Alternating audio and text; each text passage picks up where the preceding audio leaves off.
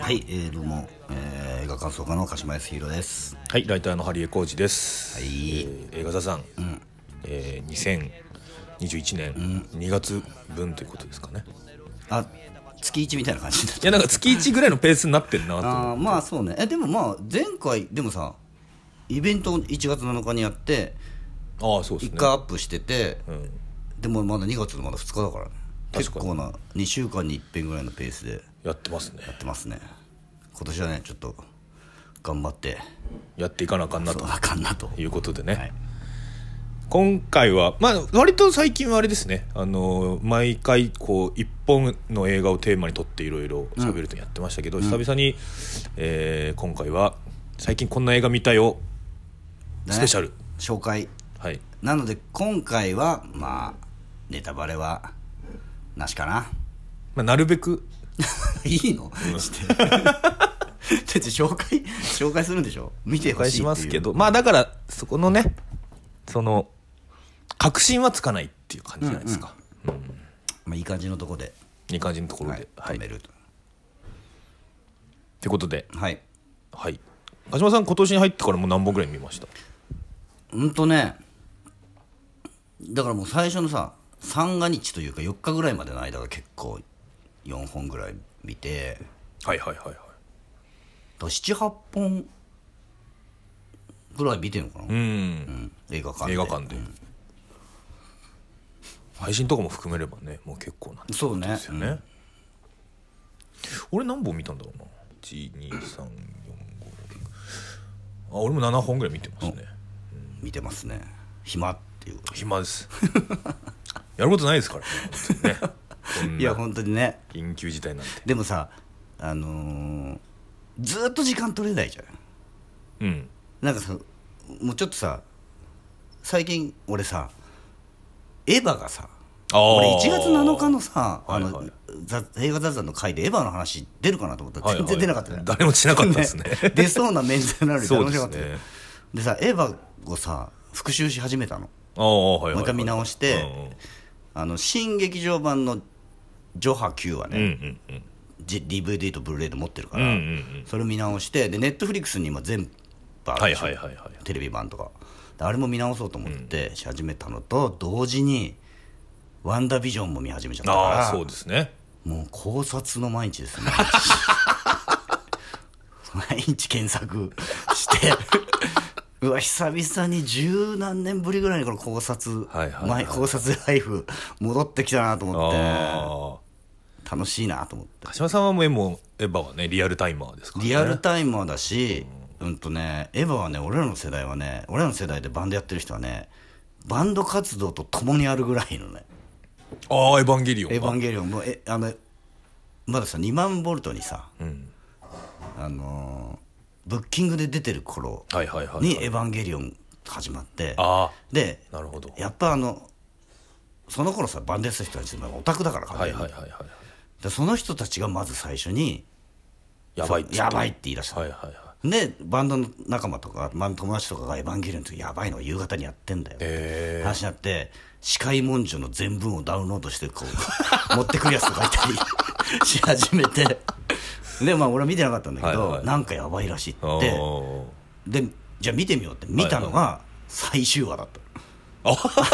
そうなんだあの精神世界入っちゃってけどはい分はかいはんいはないいはい実験アニメみたいなの30分見せられて、はいなんだこれはってこれがやばいのかみたいなこれ確かにやばいけど意味が全くわかんないっていうのが最初のエヴァ体験なるほどねでそっから深夜でそう再そ放うそう送そさうれてでみんながやっぱり話題にして、で考察とかし始めてでないバンドの友達と一緒にあれ NHK ホールだったかな渋谷公会堂かな、はいはいなんかでエヴァの20何話と20何話だけえ公開しますみたいなへえそういうのはをいはい見に行ったりとかして、ボリスのあのあのドラムの人なんだっけえボリスの人がねあボリスのボリスのはいはいはい人がねすごいエヴァ好きで,、はいはいで一緒に見に行ったりしただかはいへえら知り合いとかだからエヴァの初号機のタトゥーとか入れてたからねそれでクイックジャパンに乗ったりしてたからへえであ俺だったらあれだもんパニックスマイルと最初に知り合った時仲良くなったきっかけエヴァンゲリオンだもんはい対バンして打ち上げで対バンしてエヴァの話してみたあのパニックスマンの吉田さんはいがはいギターケースにエヴァのステッカー貼ってたのあーエヴァとサウスパークのステッカー貼ってた でこれは話ができると思うなるほど、90年代のオタクって感じですね マジで そうだからそのもうバンド活動とともに、まあ、ここまでさ続くとは思ってなかった社会現象になるとはねねそうそうそうだからそれ、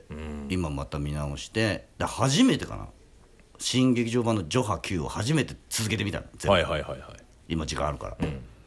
で初めて続けてみたらあれさな間が長いからさはいはいはいジョハやっはいてハヤって9やるのうんうんうんで今回また10年ぐらい買ってるからさ、ん続けて見ることなかったんだけどさ、続けてみたらさすごいよくできてるねやっぱりへすごいちゃんとあの面白い作りにえなっはている、はいはいはいはいコンパクトだし僕はねこういかんせんちょっと「エヴァンゲリオン」に何の思い入れもない んで私がそうなんだ、でも知ってはいるでしょ知ってますで俺見たはずっていうか俺ねテレビ版もね2週ぐらいはしてるはずなんですよ、なんか、うんうんうんまあ、どんなもんか見てみようって感じではいはいビデオはいはい借りてきて見てでもう1周もし絶対してるはずなんですよね、で映画もシーンはあんま見てないんですけど9は見ているはずではいはいはいはなんですけど、い覚えてない覚えてないなんか俺の金銭に触れてこないんですよあ見ててもあんまりこのやばいみたいなのないうんなんか多分ちょっと俺とね、俺逆に金銭に触れすぎちゃってるのかもしれないですな んか見返すとなんかあー俺が好きそうな話だなと思うんですけど多分これ以そも上でも俯瞰で見てるよねだいぶそうだからねちょっと踏み込むともうほぼ同一化してしまうぐらいあーなるほどだからちょっとブレーキを無意識にかけてる可能性があり ますねやばいとやばいこれはやばいものだとなんかそうちょっとなんだろうなちょっと面白すぎてピンとこないみたいな感じかもしれないですね面白すぎてって普い通っうてかうんこれ普通じゃんこの話っていうこと普通っていうかなんかああまあなるほどなるねみた いな なるほどねなんかだからなんだろうねすげえ面白いとかってやっぱその自分にない発想とか、岩の部分じゃないですか、うんうんうんうんびっくりしたみたあいな、はいはいはいだからびっくりしないんですよね「エヴァンゲリオン」ってまあそれはこうなったらこうなるよねってみいうみたいな感じなのそうすごいねあと碇玄度めっちゃムカつくみたいな話はいはいムはカつくいなみたいなこいつわがままだなっていう光言動がまあそうだねちょっと全くね2021年の映画の話をしてないですけど あまあ、しまあまあ「新エヴァンゲリオン」がねそうそうそうがやるからねいつやるかでもまだ分かんないっていう状態なんでしょあれあの違う違う1月に本当やるはずだったのようんそうですよ、ね、でそれが延期になって延期になってうん、でももうね多分やると思うけどねもうできてるだから2回延期されてるってことですよねあれね2回延期になったのかなうんあそうそうかうんでも分かんない前回の延期はもしかしたらできてなかった可能性があるからねやっぱねコロナにかこつけてるそうそうそう可能性があだりかまらす今回もそのそうなんじゃないかっていう しないでもないよでもなんか本当に前回1回目の延期の時は、じ事情通の話によると、やっぱもうそ延期って決まったから庵野さんが全部やり直しみたいな感じになってもうあのカラーでしたね制作会社の人たちがもう本当にもうあーもうげんなりっていぱそううなんだね感じだったらしいです、今回も全部やり直してる可能性あるあのりますねまあ本ね当にそういう人のもとで働いてなくてよかったな ちょっと と思いますよ 確かに、まあだからそれとワンダービジョンですよワンダービジョンね、ちょっとだからあれはディズニープラスですよねディズニープラスだうちは本当にもうディズニープラスとネットフリックスだから、ディズニープラス入っててよかっ たな本当にマンダロリアン以上にディズニープラス入っててよかったあれは今奥さんがディズニー好きでよかったわそうですよね、あれは今週一で更新されてるんですかはそう今そうだかいはいはいら今4話までこの間の金曜日に4話目が配信、うん開始になって4話目でやっとあアベンジャーズだったんだってあーアベンジャーズってか MCU だったんだっていうふうになんかねあのトレーラーだとあれですもんねシットコムっていうかアメリカンコメそうそうそディうそううん奥様は魔女的なシチュエーションコメディみたいなやつが3話までそれなんだよずっとうんあ3話までそうなんだそうねだからすごい変な作りなんだけど、えっと1話目はもう完全に突然それが始まってモノクロではいはいはいはいモノクロで突然それが始まってなんだけどビジョンなんだよあの顔なんだよあの顔をモノクロにして さ分かりづらいったらあれはしないんだけどさでほぼ奥様は魔女的うんなうんうんうん2人とも超能力使えるから、そうですね、うん、で外にちゃんと働いてて、うんビジョンはちゃんと会社で働いててで会社に行く時は人間のか顔になって、であのワンダの方もさ超能力使えるからさそれでスカーレット・ウィッチですからね、うん、それはそれでさ家事とかもそれでやったりとか,、はいはいだからほとんど奥様はマルじゃ、うんんうんうんで見ててだから最初はそれ始まってえこれな何を見せる、はいはいはい俺本当に何回か止めて、うんあれ これ前のこれこの前この説明の前の話がはいはいはああこれ俺なんか2話か3話から見始めちゃったかな、はいはいはい思ったぐらい何の説明もなくそれなんですよへえでそのさ30分ぐらい1話30分ぐらいだけどその中にちょっとだけ「え何これ?」っていうおーえ何今のこれ何えななんだか分かんないこの気持ち悪いなんか出てきたっていへうええシシーンが入るの、はいはいはいはいでていううんそううん何なんか気持なんか不穏な不穏な今不穏なシーンがあったぞっていうのがあって、はいはいはいで2話目もまた同じように違うエピソードのそのシットコム的な違うエピソードが、うんうんうんうんでまた2話目でも一瞬「あ何これ?」はいはいはいはいっていう気持ち悪いっていうのが入ってきて3話目でやっとなんかあれこれ不穏な世界うんとうんうんうんその嫉妬の世界が混ざってんぞっていんうんんんん感じになって4話目でやっとそれが何だったのかわがか解説されるへえ面白い見てーいや本当にこれね見るためだけにねディズニープラス入っても損じゃない そうですねでしかもあれなんでしょそ のまあ MCU の、まあ、マーベル・シネマティック・ユニバースのフェーズ4のそう一作目なんですよね「ワンダービジョン」が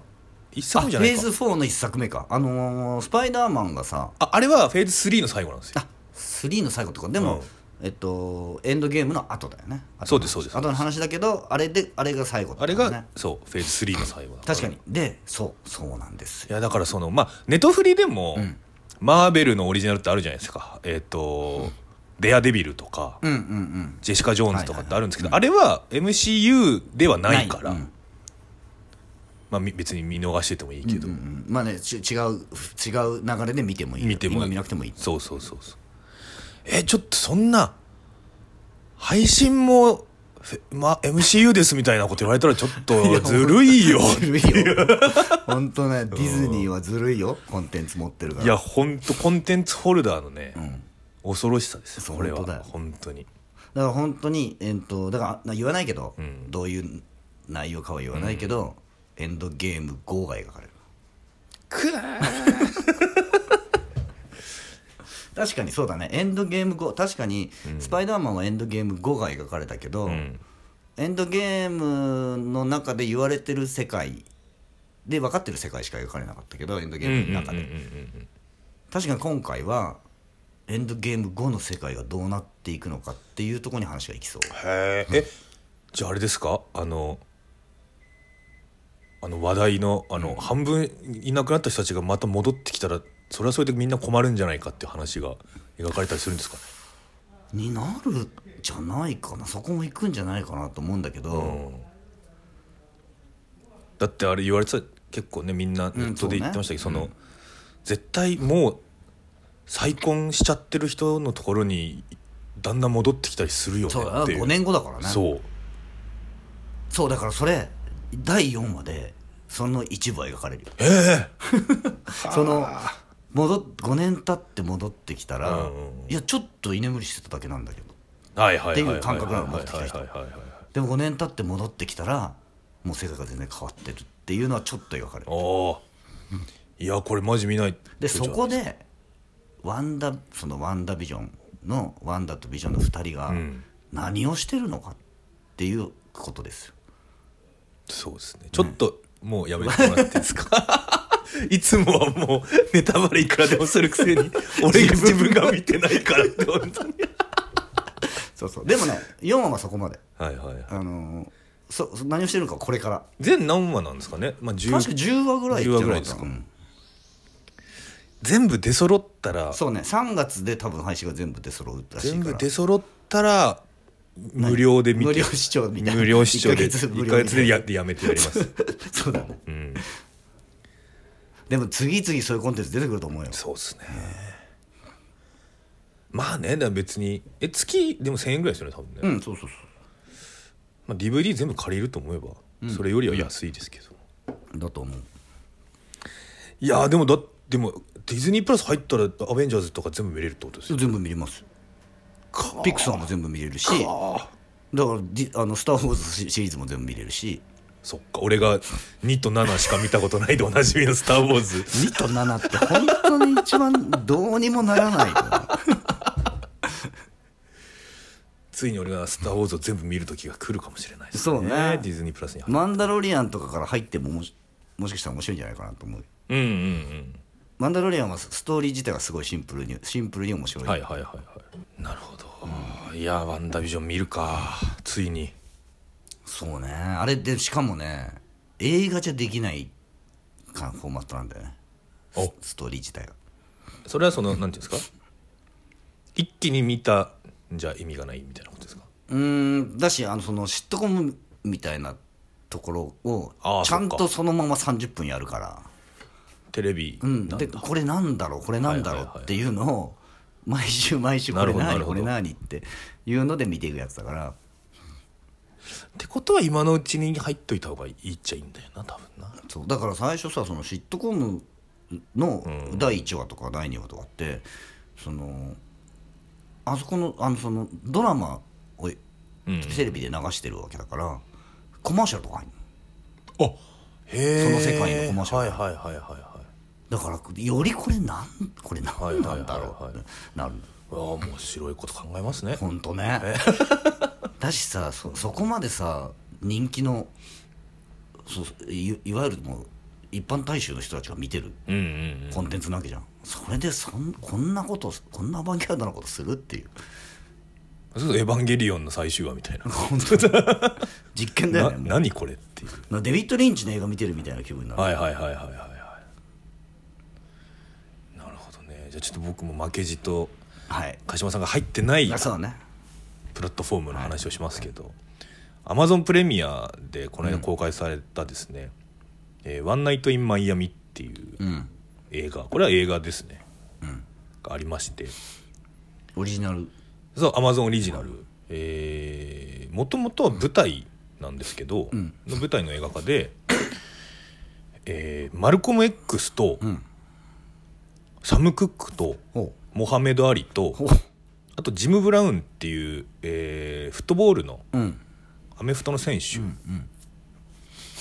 これまあ本当に歴史的にこの4人は指令だったらしいんですけあどそうなんだそうへえでモハメド・アリがうんヘビー級の王世界王者になった夜に、うん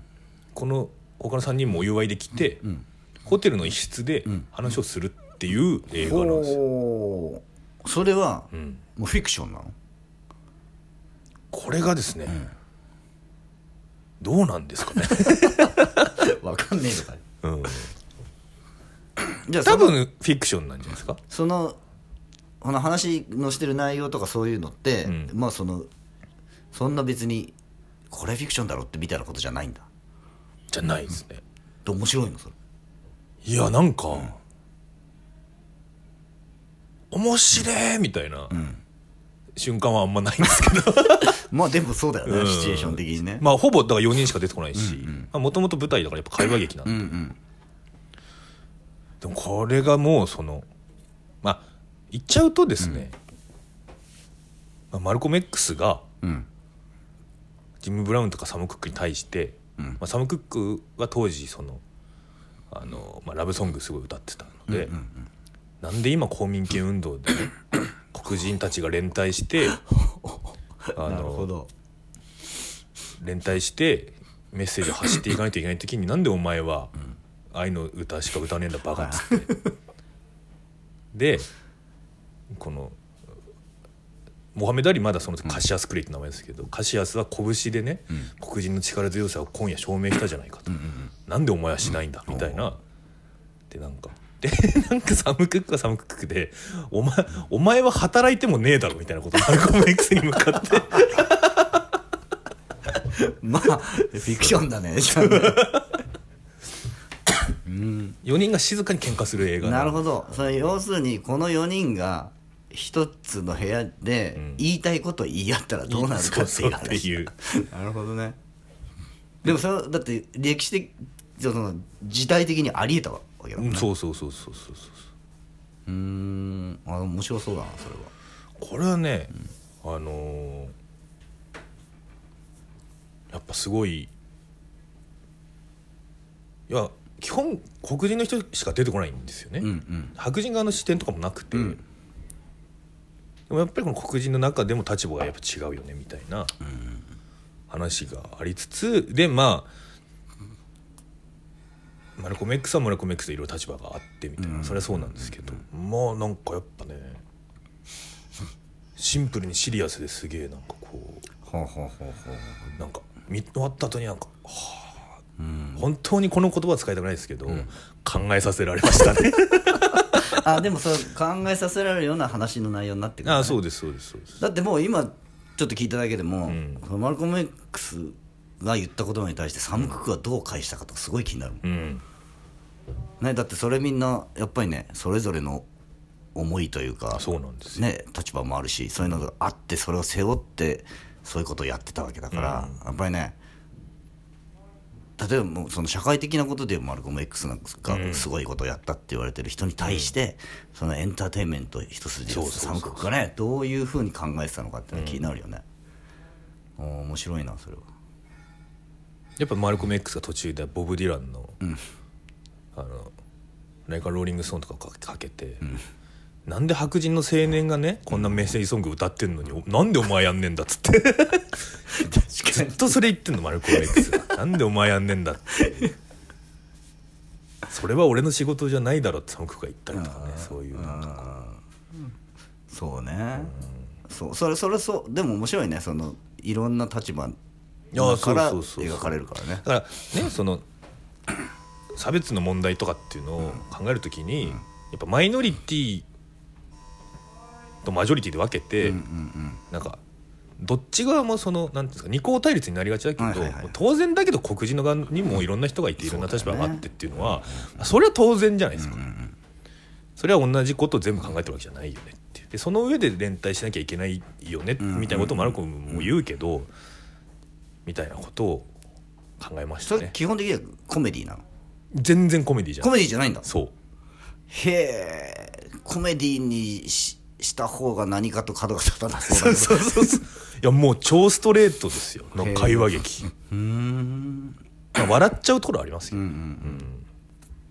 でその流れでね、んちょまあ、このこれ自体は去年の映画ですけど「えーメイキング・オブ・モータウン」っていうあはいはいはいモータウンレコードのドキュメントが、えー下高井戸シネマではいはい2番館でかかってたので見に、見たんですけどメイキング・オブ・モータウンもすごく面白い一通かなんかドキュメントだねドキュメント、まあ、モータウン初期っちゃ初期のにを追った話ですけど、社長のベリー・ウォーディっていうはい人が、はいはいあのやっぱりねそのベリー・ウォーディもスイートなラブソングしか作りたくないよという人なんですよ、でもやっぱりこう時代がそういうね60年代後半になり、という時にやっぱあのーテンプテーションズうんあんなにスイートなソウルを歌っていたテンプテーションズたちがドラッグのことを歌い出したりして、んこんなもん売れるわけねえだろって反対したんですけど出したら大当たりして うーんってなっちゃってそうかそれでマービン・ゲイとかそうとどめががマービン・ゲイで、やっぱワッツ・ゴイ・ノンも、やっぱベリー・ゴーディはもう出しこんなもん売れるわけないって言ったらしいんですけど、でもそうだよね、うん、そその前の時代のこと考えたらそうそうそうそんなの売れるわけないと思うよねだってその前はあれですよあのテンプテーションズの「マイガール」っていうはいはいそういう有名曲ありますけど、それはなんかその前に女性に「マイガイ」っていう曲歌わせたらヒットしたから、じゃあこ今度は「マイガールだね」とか言って 言ったらヒットしてうひゃひゃひゃみたいな時代を経て やっぱ松郷にのとかね出てきちゃったらちょっとそのそれさあれなのそれが流行ってからも、うんやっぱそういうのはちょっとなっていうスタンスだったの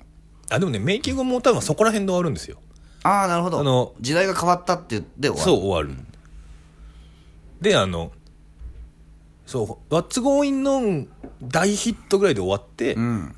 でベリー・ゴーディが、今考えたらいいアルバムだよね」って 終わるみたいななんか このじいさんあ そうか都合いいなみたいなそうかベリー・ゴーディはまあ生きてる生んだきもんねてるんですよ今90歳ぐらいらだかしらい今のインタビューが入ってる入ってますうーんだから今のスティービー・ワンダーとかはねあもう答えてんの答えてますねあなるほどねそうだよねだってさ黒人スターってほとんどもう歌うから出てきてるでしょまあそうですよだから、まあね、ジャクソン5もそうだしそうだよねうん、ダイアナ・ロスもそうだそうだねよねいや偉大なんだなって思いまし偉た大ですよそれはねモータウンっていうともうだってもうそのフォーマットがもうそうそうそう決まってるぐらいのもう音楽ジャンルだもんね一ねそうですね、だモータウンって当時からその白人もユダヤ人もいるしあそうなんだそうで役員に女性もいたんですってへえ先鋭的先鋭的ですよね、で副社長っていうか、まあ、営業の一番偉い人が白人で、あそうなんだそうなんですよでそ黒人コミュニティからはなんで白人を雇うんだってめっちゃディスられてたっていうああそうなんだ話とかでも出てきますさねテレビとかに売り込むんだったら営業のトップに白人いた方がいいよねそうそうそうそうなんですって、やっぱそりゃそうだと思う、だから黒人の人がレコヤとかに営業行っても、そうだよね、うん、やっぱ白人そがその当時はねそうそうそうあの 黒人の人がレコヤに行って、うちはニガーのレコードなんてお金よ」っつって「ああじゃあテンプテーションズは置いてる よ」シュプリームスは置いてるよめっちゃ売れてるよ」大体ニガーですね」っていう あのジョークが出てきてました。はいなるほどね面白そうだね、それもねでも見たかったんだよね俺もよかったですあ編集もなんかおしゃれであとやっぱて単純にね映画館ででかい音で聞くとやっぱいい曲ばっかりだなって思そうなんだよね、俺本当にね何度か家のスピーカーを映画館みたいなこの音のバランスにできないかと思ってね、いろんなとこにスピーカーを置いたりしたよ 古着屋ぐらいまでにはなんだよなあ古着屋の音ね古着屋でかかってる音ぐらはいいはいはい古着屋でかかってる音ってなんかかっこいいですからねそうあとさ自分たちのさしレし CD をさ、レコーディングしてる時もさうちの弟があのレコーディングエンジニアの仕事してたから、はいはいはいね、ミックスとかしてもらってたんだけど、この映画館で聞くようなあの予告編のさナレーショうんうんンうんの人の声の感じってあるじゃんあの感じにならないかと思ってボーカルあがあなるほど、でね、一生懸命やってもらったけどならないんだってあれあれすごい特殊なミックスなんだってへえんか近え近い近くて落ち着いてるみたいなそうそうそうそう、はいはいなんかそのリバーブ感がゼロみたいな感じうんうんうんうんの近い感じのやつはいはいはいはいあと中音域と低音がすごいちゃんと出るみたいそうなですね映画館映画館って確か音響も大事ですからね本当そうね映画館でこの間、あれを KCIA をあ KCA は僕も見ましたねナムさんの部長たちね面白かったまあ面白かったね 面白かったあれはてかイ・ビョンホンがすごく良くなかったよかったですねイ・ビョンホンがさちょっとねあの90年代初めの逸見正隆さんみたいな感じのルルックスでしたけどもい今回の一票はそう堅物感がねねあんなに前目なのにね繊細そうでねそストレスに弱そううなもうもう8割ぐらいはそのイ・ビョンホンのキャラクターの良さで映画を引っ張ってるようんねそうですね顔とねかかっこよすぎないんですよねなんかあの設定だとキム部長か、んイ・ビョンホン演じるキム部長がもっとヒロイックになってもいいじゃないですかそうそうそうそうで国を、やっぱ独裁者から国を救おうとしたヒーローそうそうキム部長が何をやそのイ・ビョンホンがやってる役が何をやった人かっていうと、ん当時の大統領そを暗殺したんだよねもう暗殺でもないかも殺したんだよね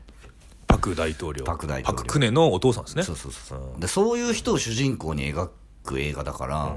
本当にもっとさヒーローにもそうそうそうそうできるしさあとはもっと犯罪僕映も画ねとしても作れるのに、なんだろう薬剤映画ってねほぼそうそうそうほぼ薬剤で、ね人間臭さの塊ですよそうそうそうだからそのイ・ビョンホンがやってたキム部長うんがの心の内みたいなことでストーリーが進んでいそうそくうからそうそう本当にあのあんまりそんな政治政治でも、うん、でも政治映画だったなすごく、政治って怖いなと思ったの そうですね。やっぱ本当にあのだからパク大統領のかましっぷりです よ。かますなーっまあてでいう。も同じ手口なんだけどねそうそうそうそ必うずだからあれもあれヤクザっぽいよねヤクザっぽいですよね。だからそのもうヤクザだったり、まあやっぱあとはまあそのなんていうんですか、日本も含めアジア、東アジア特有のこう不健性っていうか、父親が強い感じ。やっぱ親父に気に入られたいっていうことじゃないですかあれはもうヤクザずっとヤクヤクザなんですけどだだからもうあれキム部長はずっともう親父にそう気に入られたいよっていうか自分の思ってることとは違う風に、んす国は進んでっちゃってんだけど、んでも親父への敬愛というかそうそうそうれはもう絶対的なもんだから、違うと思いつつなんとかしなきゃ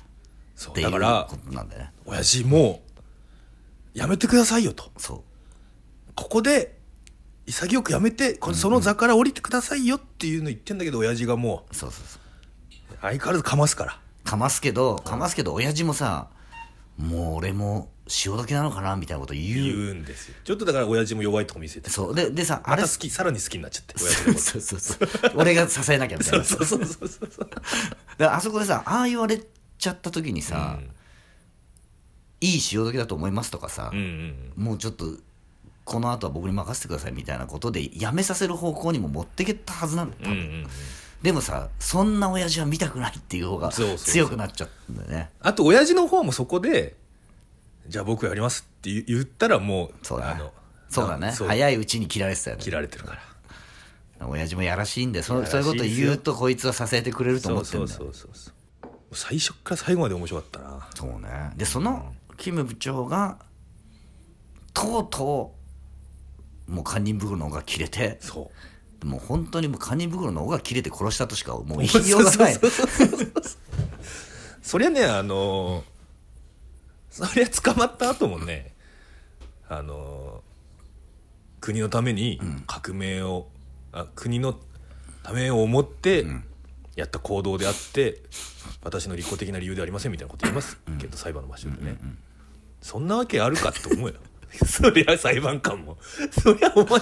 資源だろと、うん国のためでも国のためではあるではあるんですけど国のためにはこいつはもうやめた方がいいとずっと思ってるんだから、でもやめさすことができなくってああなっちゃったっていうことだねそそのそれは間違いではないんだけどあともうあの各室長ね各室長もよかったね警護室長はもうあんなムカつくことあるかよと お前そんなこと言ったら本当ぶっ飛ばされるぞってことしか言わな言いわないかでもさ、韓国のやっぱすごいのはさ政治ドラマでさ実際にあった事件をさそうですねああそこまでエンターテインメントでできるのもすごいよね、うんでちゃんとし史実にも沿った上でちゃんとエンターテインメント要素ガンガン入れてるじゃんだからタクシードライバーじゃなくてタクシー運転手タクシー運転手ね、うん、も見た時思ったけど、これ本当にあった話とのとフィクションの混ぜ方が凄まじいな凄まじいですね1987とかそうねねでもやっぱ思ったのがその韓国ってその革命っていうか、クーデター結構何回も起こってるじゃないですか、はいはまあだからね第二次世界大戦後にこう1960年かな、か60そうか1960年に軍事クーデター起こって、その、えー今回の KCIA で大統領になったパク大統領が政権を取るわけですよね。はいはいで、まあ、暗殺されたりしてその後だから90年に公衆事件とかが起こって90年前、89年とかかに公衆事件とかが起こってその後も民主化でまた政権というか変わるわけですよね。だからその言っちゃうとここら辺の軍事民主化以前の話って前の体制の話だから書きやすいは書きやすいんだろうなっていうああまあそうね今の政治体制うんうんうんはいとはいあの一回断絶があるから、だから前前はもう間違ってたってこととででに答えが出てるかでらね出てるからだからまあ日本でその戦前の話をするみたいな東條英機悪者にするみたいあーはいはいはいあーななるほこどなとではあると思うんですけそどれがそうかそれが最近の話なんだそうそうそうそう韓国では韓国であはあ確かにそうあそうかだだから描ける、描きやすいんじゃ描きやすいなでもやっぱりそのそれ以降の話でも政治劇結構ガンガン書くからそうだよね例えばあの国家が破産する日あはいっていはいうはいやつとかまああのあれは2000年の話かな、2000年代の話かな、うん、それでもね全然あの国が悪いことになりししてますからねそれをさ面白おかしくやるじゃんそうそうそうすごいよねすごいですよだからだから日本でさ言うとさ新聞記者ぐらいまでさやれてそうそうそうそうそうだからそこの違いってすごいよねちゃんとエンターテインメントとしてやってお客さんもすごい入って、んだってあれ KCIA ってなんだっけカンヌじゃなかったっけどっかの映画祭の韓国出品作品として出てんだよねそう、確かカンヌの、えー外国語映画部門の韓国代表ですそうだよね、ってことは韓国でちゃんとヒットしたから、ね、そうそうそうそうですごいよそれをお客さんがちゃんと見に行って面白いと思って見に行って、でやっぱさ多少時代背あのそのす政治の背景も分かってないとちょっと分からないじゃん、だからちゃんとそういうリテラシーもあるんだよねやっぱだから日本でもね女帝小池百合子ぐらいはやっぱ映画化してほしいですよねね あれ面白いですよえ面白いと思うよピラミッドの上のに登っていってあの着物でお茶立ってる写真撮るシーンとかやっぱめちゃくちゃ面白いと思うけどねそんなのあんだあるんですよ面白そうだな面白いと思うんだよなあれでもそのくらいのラフってわけじゃないけどさ、そのくらいの軽さで政治のこと描けるぐらいが健全っちゃ健いや全だと健思うね全ですよ全然小泉劇場とかもね映画化したら面白そうですよねそうねあと森あと森さんが首相だった時の失言を食い止める周り の官僚のドタバタコメディを三谷幸喜がやらせる感じそうか、でも最後さ日本でそれやると最後さやっぱなんかいい人終わりするじゃんそうですね、それになっちゃうとやっぱちょっと面白くないじゃん、はいはいはいだって KC K CIA なんかさどっちもいい人としては描かれてないじゃんそうですね疲れた大人が2人いたみたいな終わり方 ですそうそうそうそうそう、何が何かを成し遂げたって感じでもなないいんだでよすからねねほんと虚しいナムさんと陸軍本部どっちに行きますかって言われて、えみたいなそうあれ俺靴履いてなかった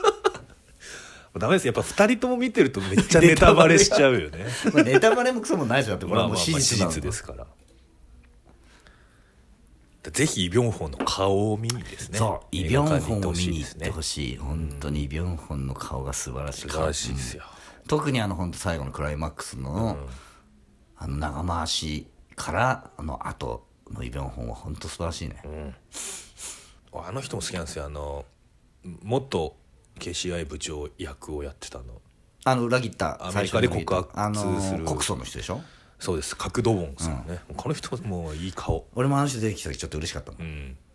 あ国葬の人出てきたこの人でもあの人本当憎めない感じがあるじゃんそうですね、あの人が悪いってわけじゃないんだろうなっていうのはもうか出てきただけでわかる、あの人のさまあ言わないけどさ最後で しょあれもいいですよねあれもいいよね諦め顔そうそうそうそうそう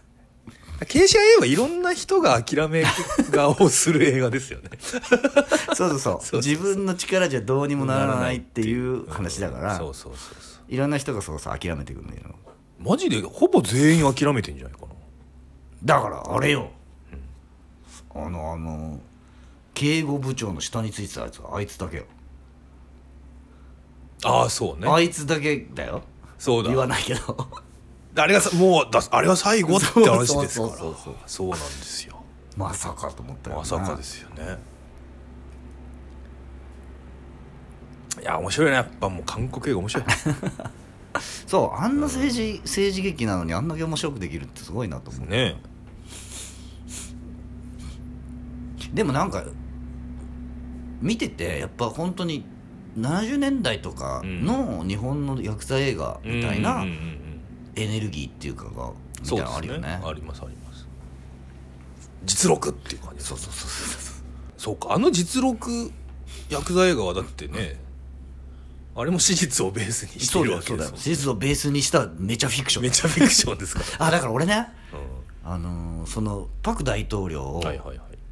暗殺する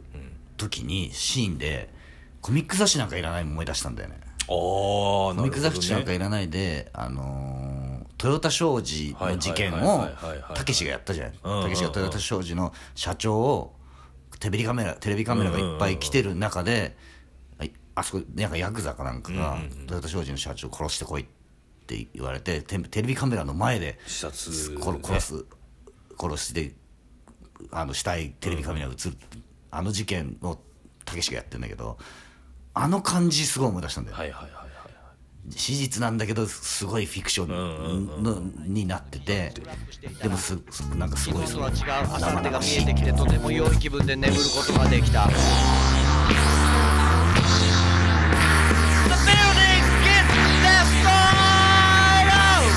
まだまだ昨日は明後日のようには俺を解放してはくれず死ぬまでに一度は宇宙旅行にも行ってみたいと思ったりもするが将来の出不詳もその思いを深く今